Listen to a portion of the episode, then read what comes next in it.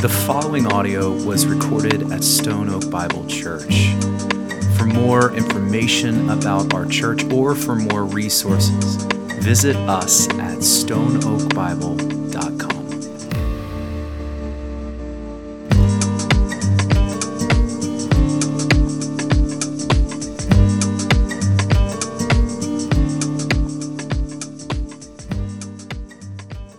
well, and I want to invite you to grab your Bibles with me. And if you could open with me to the book of Amos this morning, Amos chapter 3 to be exact. And uh, as we're getting there, um, we are continuing our time in Amos this morning. And if you were with us last week, um, what we saw is Amos 1 and 2 um, kind of serve as an introduction for us in a lot of ways. What they do is they set the stage for what's coming. And so in Amos 1 and 2, uh, 1 and 2, what we saw is a whole lot of judgments.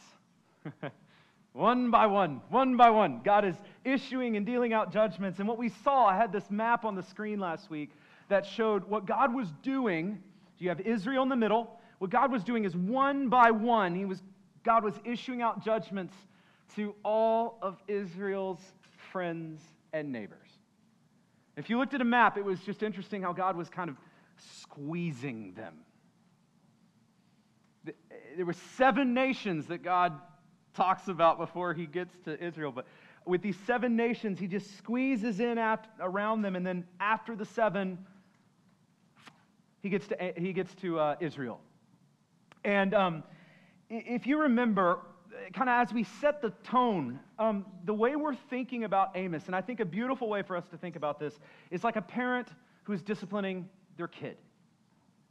And like we talked about last time, it's like a dad who calls little Timmy over. Says, Little Timmy, come here. We need to talk about what you did today. And it's like little Timmy turns to his, his dad and says, But dad, what about my brothers? And what about, my, what about them and what they were doing? Do you care? Do you see them? What about them? And what Amos is, Amos is, is like the dad who looks his children in the eyes, looks little Timmy right in the eyes, and says, Little Timmy, I see them. I know what they did. And I'm going to take care of it. In fact, the first two chapters of Amos was God seeing it, calling it out, and saying he's t- going to take care of it. So, little Timmy, I see them. I see what your brothers are doing, and I'm going to take care of it. But now, little Timmy, I don't know a little Timmy, so I'm picking on that name. Now, little Timmy, let's talk about you. Let's talk about you. So, chapter one and chapter two serve as an introduction for us because what God is doing is setting the stage through Amos for what he has next for Israel. And so, we, we, we look at this, and, and church, just like Israel, I think, and we talked about this a little bit last week, but we can be so quick to shift the blame, just like they were. Like, have you seen my brothers? Have you seen what those guys are doing? We can be really quick to shift the blame. And, and so, what Amos 1 and 2, it, it didn't just prepare Israel for what was coming. Church, in the same way, Amos 1 and 2 kind of prepare us for what is coming, that the Lord searches our hearts through this. And so, uh, this morning, we get to chapter 3. And um, what we're going to do is we're going to spend our time in the first eight verses of chapter 3.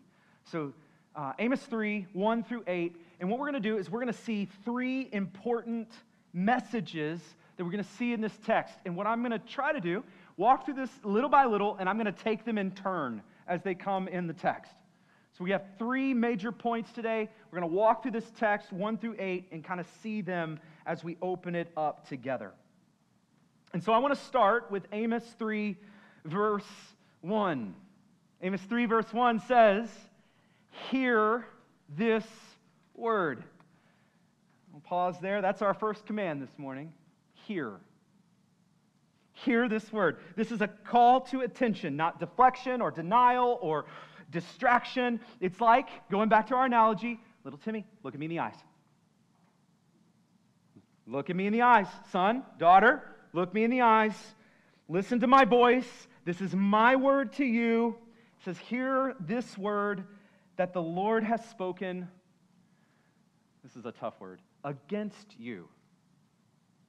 You look at this and you think, okay, you start to sense the tone a little bit already, and you think already, well, that surely must be a typo. Like that should read, hear this word that the Lord has spoken to you. Right, God? Amos? or maybe for you, but against you? Already you can, you can see and sense the tone. This is a rebuke. But this is when it's important for us to take all of this first verse in together. It says, Hear the word of the Lord, um, spoken against you. Then he says, O people of Israel, against the whole family that I brought up out of the land of Egypt. I'm going to go a little further. Uh, first part of verse 2 You only have I known of all the families of the earth. Stop there. This is huge. And this is our first point. And it's a really important point as we get to the difficult things that we have ahead. The first point is, is, is God saying emphatically, You are my people.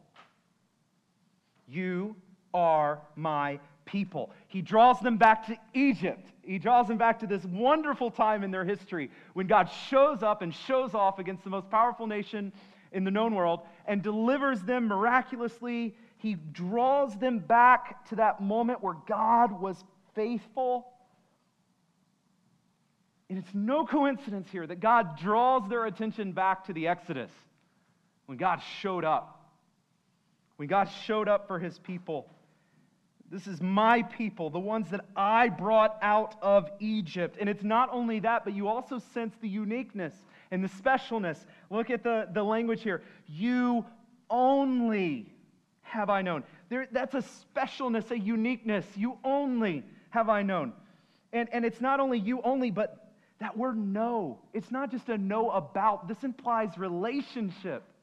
There's a specialness and a uniqueness, a true relationship. And what God is saying, and I don't want you to miss this you are my people. You alone have I known like this.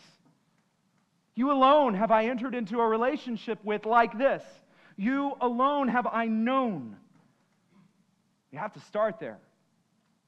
And um, in a very similar way, and church, I would argue even more so, that is true for us as the church today.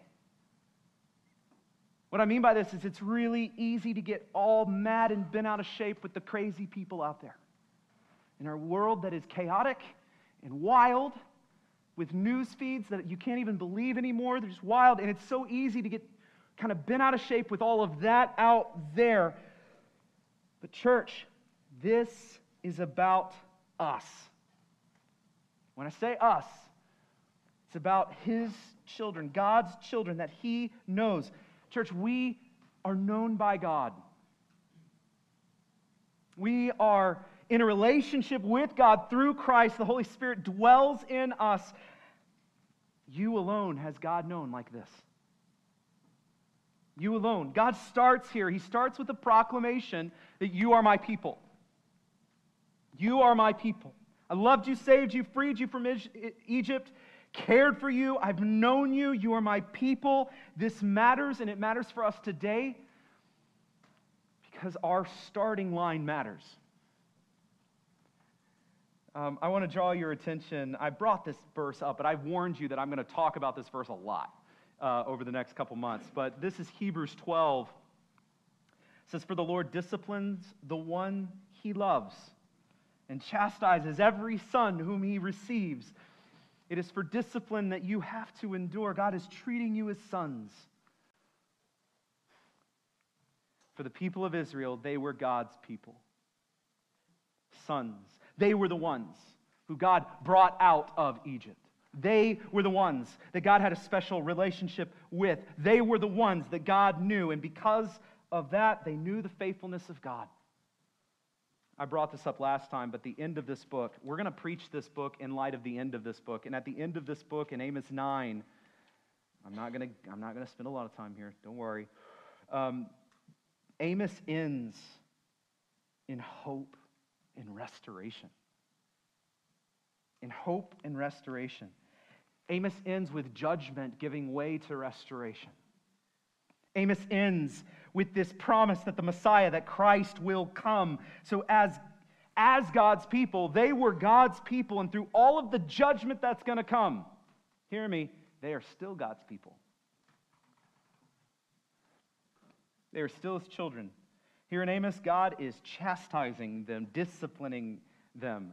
But as we see in Amos 9, they are still his, and he still has a plan for them. Our starting line matters for us today as well, church. As, as the church, as the people of God, we are His. We have been bought with a price. We are redeemed, forgiven, adopted. We are justified. We are being sanctified. We are walking in the grace of our God. We are His through Jesus Christ. And like Israel, we have this special relationship with our God. We are the ones that God knows. And I got to tell you, when God disciplines you. I did not say if.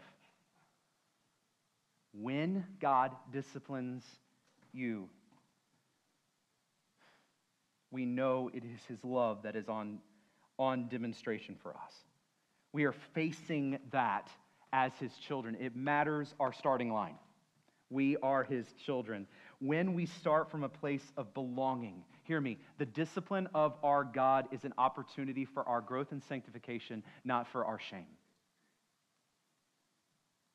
When we start with who we are, it's an opportunity for us to confess and repent because we know the end of the story and we know that our God, with our God, that all things work together for our good. That is our starting point. God first says, You are my people. But then he continues, and I wanted to spend a little bit of time on this because he turns the corner very quickly. Look at our next word in verse 2 therefore. Like, you are my people, therefore I will punish you for all your iniquities. That one hurts. So, Therefore, meaning because you are my people. Because I discipline those out of love, God says, I will punish you for your iniquities. So, point one is, you are my people. But point two is, this is my judgment. You are my people, and this is my judgment for your sin. This is my judgment. It's like the discipline of that father that we read about in Hebrews 12. God is disciplining his children. So I know this isn't the most popular statement, and I got to warn you, Amos won't be the most popular book to be preached today either, but um, there are consequences for our actions. So for Israel, God says, I will punish you, not because I have forgotten you, not because I'm cranky and in a bad mood today he says, I will punish you, not because I'm kicking you out of my family. He says, I will punish you for your iniquities, your sin, what you have done, and what you have left undone. It's that word against you. This is the word coming against you. It is against your wickedness. And so, for any kind of woe is me um, how could God do this to me? How did we deserve this? God says, You are my people. You are my people, and this is my judgment against you. Those are not contradictory statements. You are my people, and this is my word against you. In fact, the rest of Amos is going to spell out all of the things that God sees against them their wickedness, their sin all, it's going to spell it out over the course of the next couple months. But this is God's word. You are my people, and this is God's judgment. And over the next several verses that we're going to look at today, Amos is going to make several cause and effect statements. And um, He's going to ask rhetorical questions, and each one of these have a clear cause and a clear effect. And the point he's making, we're going to get to more of this, but the point he is making is that the judgment, the disaster, the discipline has a clear cause. The cause is the Lord. The Lord did this. The Lord did this. God did this. This is his judgment for their sin. Now, um, I want to take a quick pause here because um, I think there is something here that we struggle with today. And I think there's a good reason that we struggle for, with this um, today. But as I say all this, and as, I re- as I, we read Amos and we hear all this like judgment, um, there's a good chance that many of us hear this and read this and think, okay, that must be an Old Testament thing. That must be that Old Testament God thing. Because back then, he was just more cranky.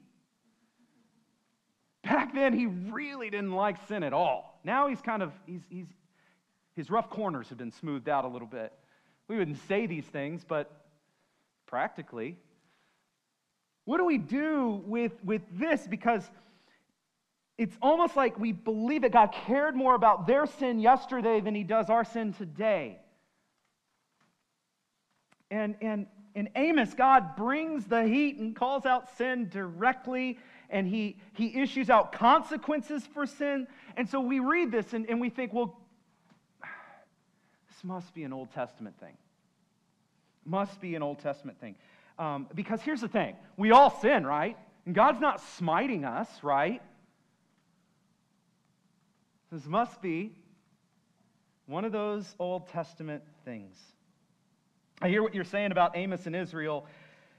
Praise God, that's the Old Testament. We're new covenant people. New covenant people. So we don't have to worry about anything like that. Amen? um, I want to take a moment to just speak to this directly, and I don't do this lightly. Um, I strongly believe, in fact, that the question I just asked is one of the main reasons why we, as New Covenant, New Testament church, need to read the Old Testament. Um, that we should read Amos. Here, here it is. Our God does not change. Ever. He is the same yesterday, today, and forever. He does not change. Our God is just as holy, just as righteous, just as perfect as He was back then. He does not change. Our God feels the same today about your sin as the sin you're about to read in, in Amos. Our God does not change. The wages of sin is still death. Sin still separates us from our God. Those are New Testament. Our God does not change. So, brothers and sisters, your God feels the same about your sin as he did about the sin of the people of Israel in this, this letter is just as deadly. The consequences are just as dire, just as big. And I want you to hear me. What I'm about to say might be the most important thing that we can grasp and understand as we walk through Amos over the next couple months. God's grace is not cheap. God's grace is not cheap God's grace is costly. Now, um, one of my favorite heroes of the faith of all time articulated this really well. Um, Dietrich Bonhoeffer. I think we would all benefit just reading a little Bonhoeffer every morning, right? Um, incredible. But he, he, articulated this really well. And what he, I'm, I'm going to show you a quote here in a second. But what he does is he identifies a problem that he sees in the modern church of his time. And what's crazy is nearly a half century later, we see the same thing in the modern church today. So I want to read this because he says it so good. Um, he says this Grace, this is his assessment of the church. Grace is represented as the church's inexhaustible treasury from which she showers blessings with generous hands without asking questions or fixing limits, grace without price, grace without cost. He continues. The essence of grace, we suppose, is that the account has been paid in advance, and because it's been paid, everything can be had for nothing.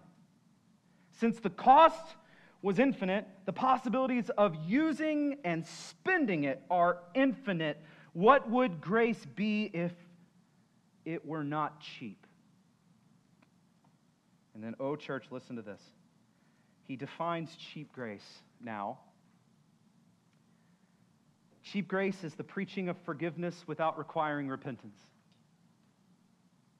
Baptism without church discipline, communion without confession, absolution, that's the forgiveness and cleansing from sin, absolution without personal confession. Cheap grace is grace without discipleship, grace without the cross, grace without Jesus Christ living and incarnate. I, that's, that's good.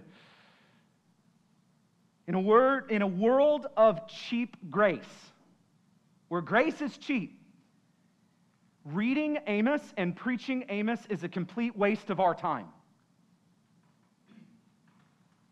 If grace were cheap, reading Amos is a complete waste of our time. Because if sin is nothing, then go on and keep sinning that grace may abound. But, church, the gospel is so much better than this cheap grace. The gospel is about costly grace. A costly grace. And so, final quote here, as he finishes this quote, I paused him right in the middle of his thought here. Listen to this. Bonhoeffer goes on to say this this grace is costly because it calls us to follow and it is grace because it calls us to follow Jesus Christ.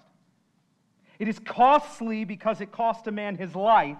It is grace because it gives a man the only true life. It is costly because it condemns sin. It is grace because it justifies the sinner. Above all, it is costly because it costs God the life of his son. And what has cost God much cannot be cheap for us. Above all, it is grace because God did not reckon his son too dear a price to pay for our life, but delivered him up for us. Costly grace is the incarnation of God. Preach it. Preach it. For so many of us, I believe, just culturally, that we've gotten kind of used to the idea of cheap grace. Um, but here's the thing when sin is not costly, grace is cheap. When sin is not costly, grace is cheap. And God's word reminds us in Amos grace is not cheap because sin is not cheap. God judges sin then, and he judges sin today. And as I say this, hear me. I'm here preaching Amos. I'm not preaching this as some hellfire and brimstone, like, ah, right? I'm not doing that. Um, I am preaching the fullness of God's word against sin so that you and I can know and understand the fullness of God's grace through Jesus Christ. So that we can know him. Because when we downplay sin, we belittle the cross and make grace cheap.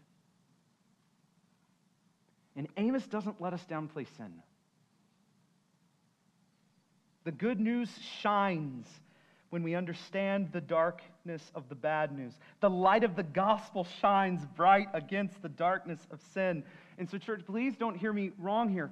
I pray that through this time that you and I will understand the weight of, the, the, the grossness of, and the cost of the sin in your life. And I pray and I hope that through this time, your own sin will upset your stomach to the glory of God. So that, not so that we can wallow, by the way, in some like, woe is me, I'm hopeless, and not so that you can question if you're loved or if you're still a son and a daughter of God, but that we would better understand the weight of our sin so that we can better understand and know the fullness of God's grace that abounds all the more. This is huge. Your sin is greater than you think, and the gospel is better than you think.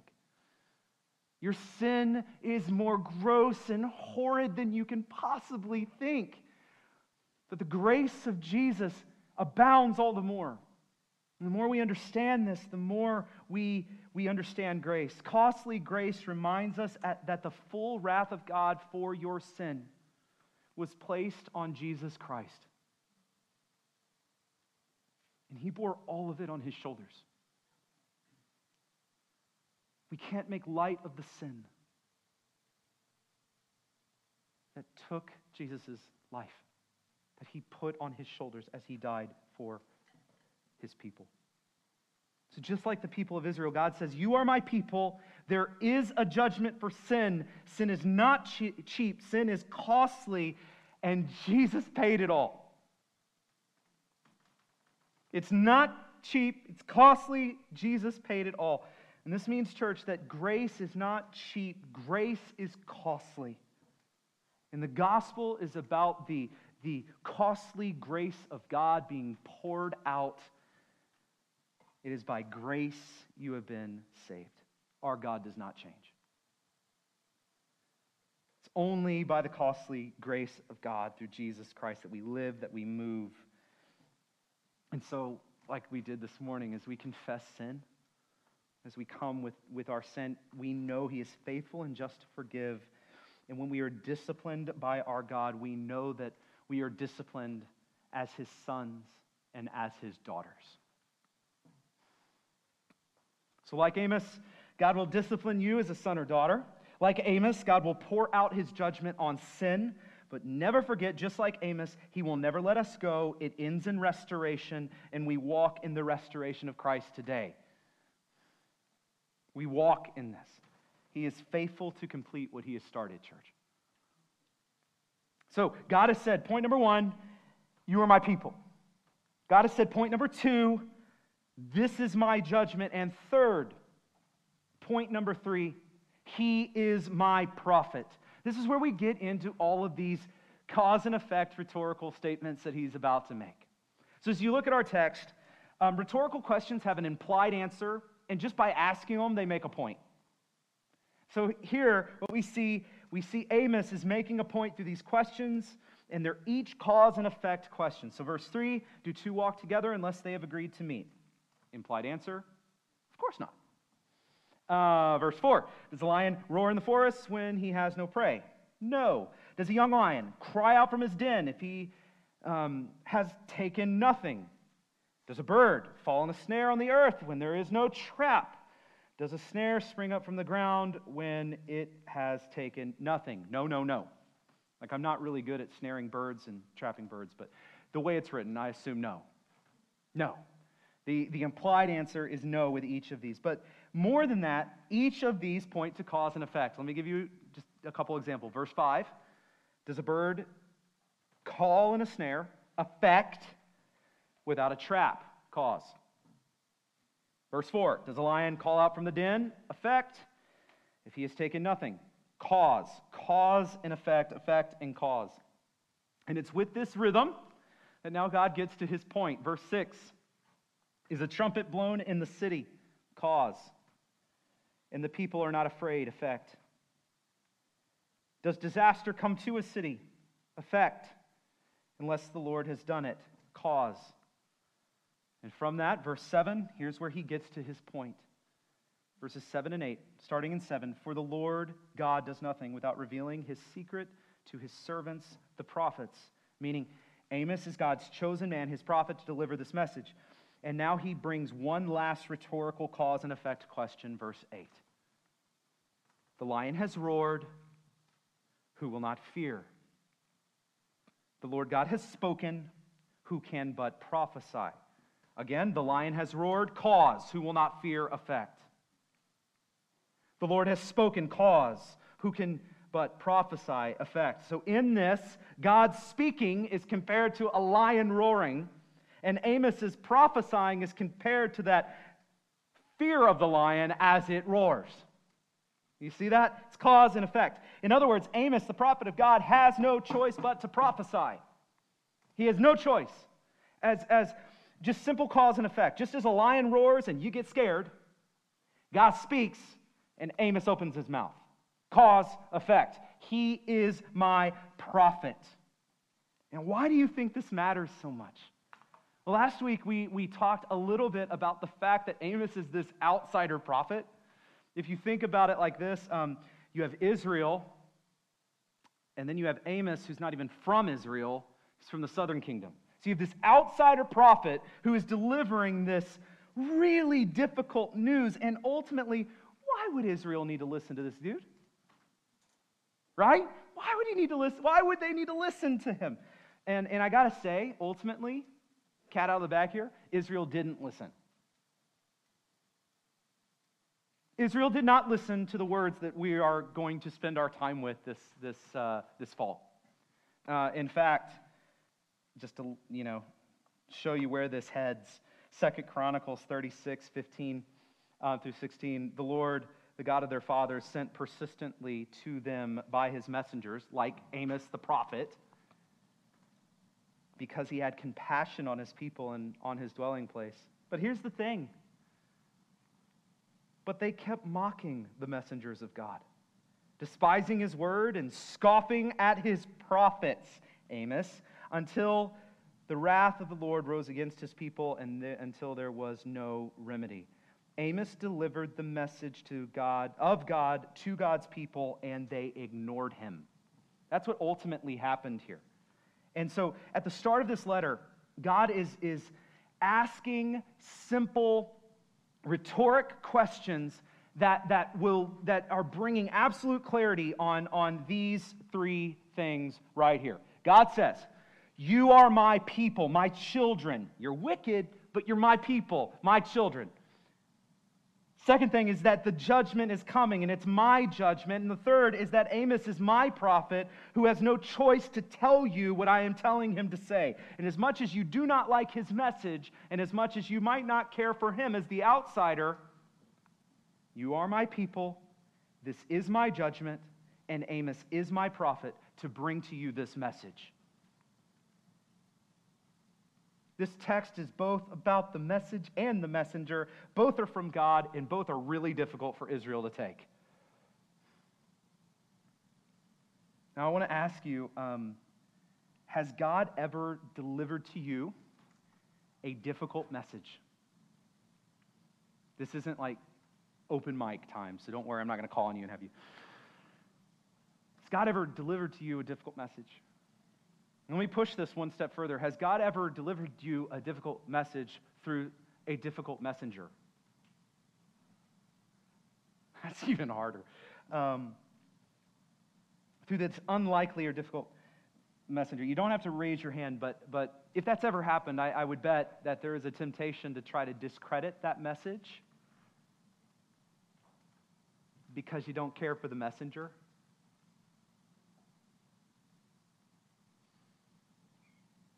Because of your feelings about the messenger.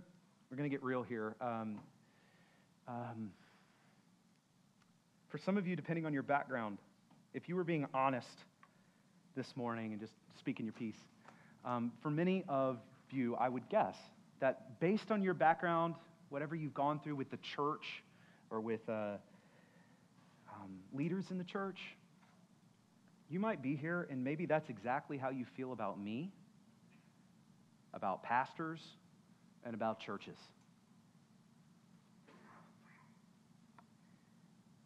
We can be honest about that here.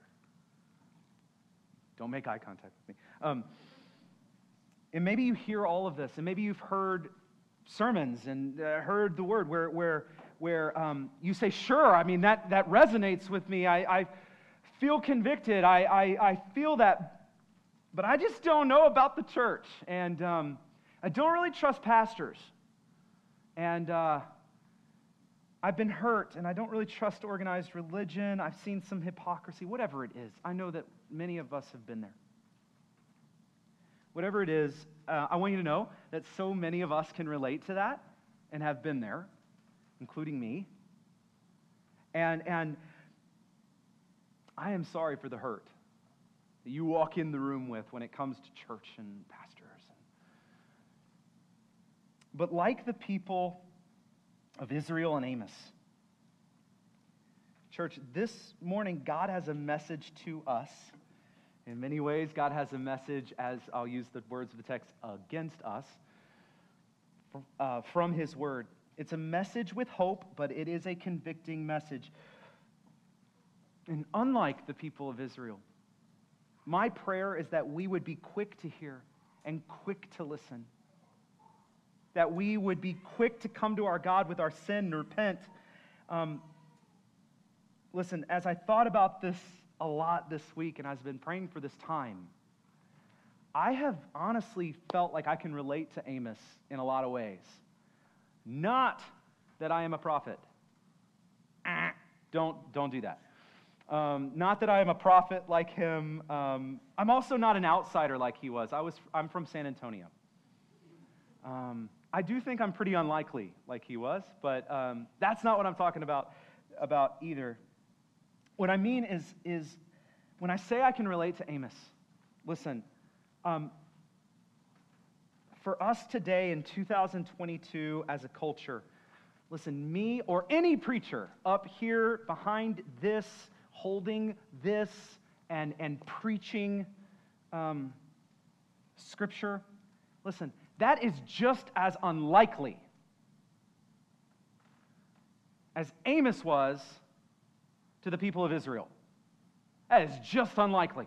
It is just as unpopular as Amos was for Israel all those years ago. Because, church, as a whole, we live in a world of relativism. We live in a world that what is right for you is right for you, what's wrong for you is wrong for you, and we are the, our own moral barometers, and we, we struggle even to call sin sin because it's kind of and, and it's uncomfortable, and, and, and we just feel icky with telling someone else that there's absolutes because that assumes absolutes, and we don't, we're not sure about that. You know what I mean? And um, when there's no kind of agreed upon absolute morality, instead we have this icky moral ambiguity that we all live with. And, and what I mean when I say that I feel, um, I feel like Amos is standing up here and preaching this and saying that God has his word and it's absolutely true. And when God's word Lord, help us when it calls out our sin in a way that makes us uncomfortable. How foreign and unlikely is that? And it's not just me, it's any preacher, it's any, it's any, I mean, preachers uh, have lost credibility in a, in a lot of ways, but, but it's not just preachers, it's absolute truth. And so in moral ambiguity, what is right and what is wrong is up to the judgment of the individual. It's certainly not about some preacher. It's certainly not about the absolute truth of the Word of God, not some ancient book or scripture. So, as we walk through Amos, through scripture, through our preaching here, we're going to see God is giving an absolute judgment for our sin. And if we're honest, even that sounds so foreign to our ears. It's, it's like I'm preaching a dead language. But hear me, church, collectively, I want to finish with this. Collectively, I want us to push against that temptation this morning. See, where, where in a world where you and I are, are highly individualistic and where you're used to being your ultimate authority and your feelings and impulses are king and you tell you what's right and wrong. Through Amos, you and I are going to hear a really tough message from the Word of God. And, and from a really unlikely messenger. And I'm not talking about me, I'm talking about this. We're going to hear this unlikely, this tough message from the Word of God. And, and so this message is, is external, it's not internal. It, this message is old and ancient and eternal and timeless. It's not new or progressive. This, it's the timeless truth of the Word of God. And, and It's going to meet us right where we are. And um, it's, it's been said, like, like I said last week, it's like God is saying, Look, I see all of them out there, all those heathens. I've got them. I'm sovereign. I'm just. I've got it all in my hands. That's Amos 1 and 2. But through this letter now, God is holding us, looking at us, and saying, Look into my eyes, hear my word. Let's talk about you. Where there is sin in the camp, sin in your heart, your life, I want to talk about that. I want to deal with that because my wrath is and will be poured out on sin. Church, I do not change. I discipline those that I love. God is our good and perfect Father. For ancient Israel, Amos was the man that God chose. He was the man God chose to deliver this really difficult message. And in what he says, he says to them, You are my people, this is my judgment, and Amos is my prophet.